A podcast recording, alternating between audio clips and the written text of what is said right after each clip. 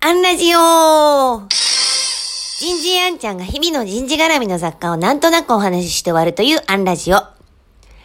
今日は、コミュニケーションの障害となるパターンはどれ？こんなテーマでお話ししてみようと思います。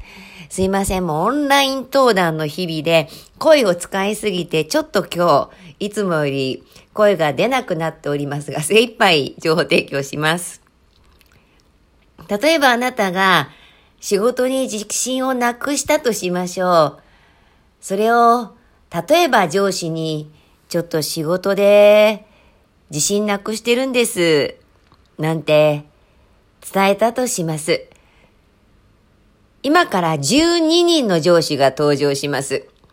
それぞれに自信をなくしたというあなたに対して一言メッセージをくれます。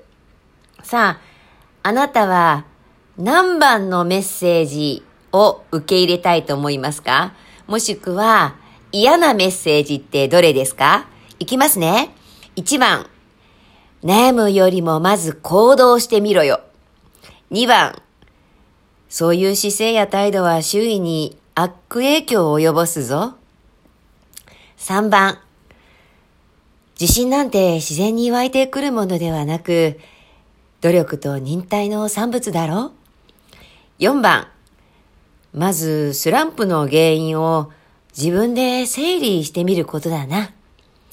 5番、今の壁を乗り越えて成長できるものだよ。悩みこそ成長の機会だからな。6番、自信があるとかないとか言ってる場合じゃないだろう。7番、この仕事いろいろあるからな。わかるわかる。でも、頑張れよな。8番。泣き言ばっかり言うなって子供じゃあるまいし。9番。今の君の一番の問題は、冷静な判断を妨げているその焦りだろうな。10番。大変な状況わかるよ。そうなんだ。今が一番辛い時なんだろうな。11番、原因は何だ？きっかけは？いつからだ？黙っていてはわからないぞ。12番、暗い話はここまで。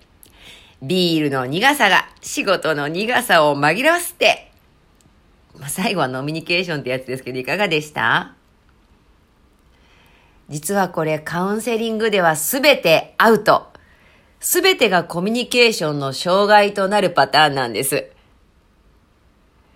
私なんかは案外5番、今の壁を乗り越えて成長できるんだよ。悩みこそ成長の機会だ。これ解釈なんですけれども、こう、こう、教鞭っていうのかな。あの、抗議してる発言なので、カウンセリング的には NG なんですけど、私案外ね、これ受け入れちゃうんだと思うんです。すなわち、カウンセリングにおいては、まず、事実確認したり、傾聴したり、受容したりすることなんですが、一見自分がこう言ってほしいなっていう言葉が人によっては、とてもとても嫌なメッセージになることがあります。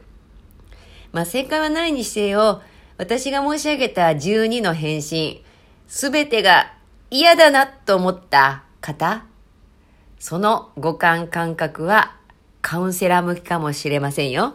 今日はここまで。次回もお楽しみに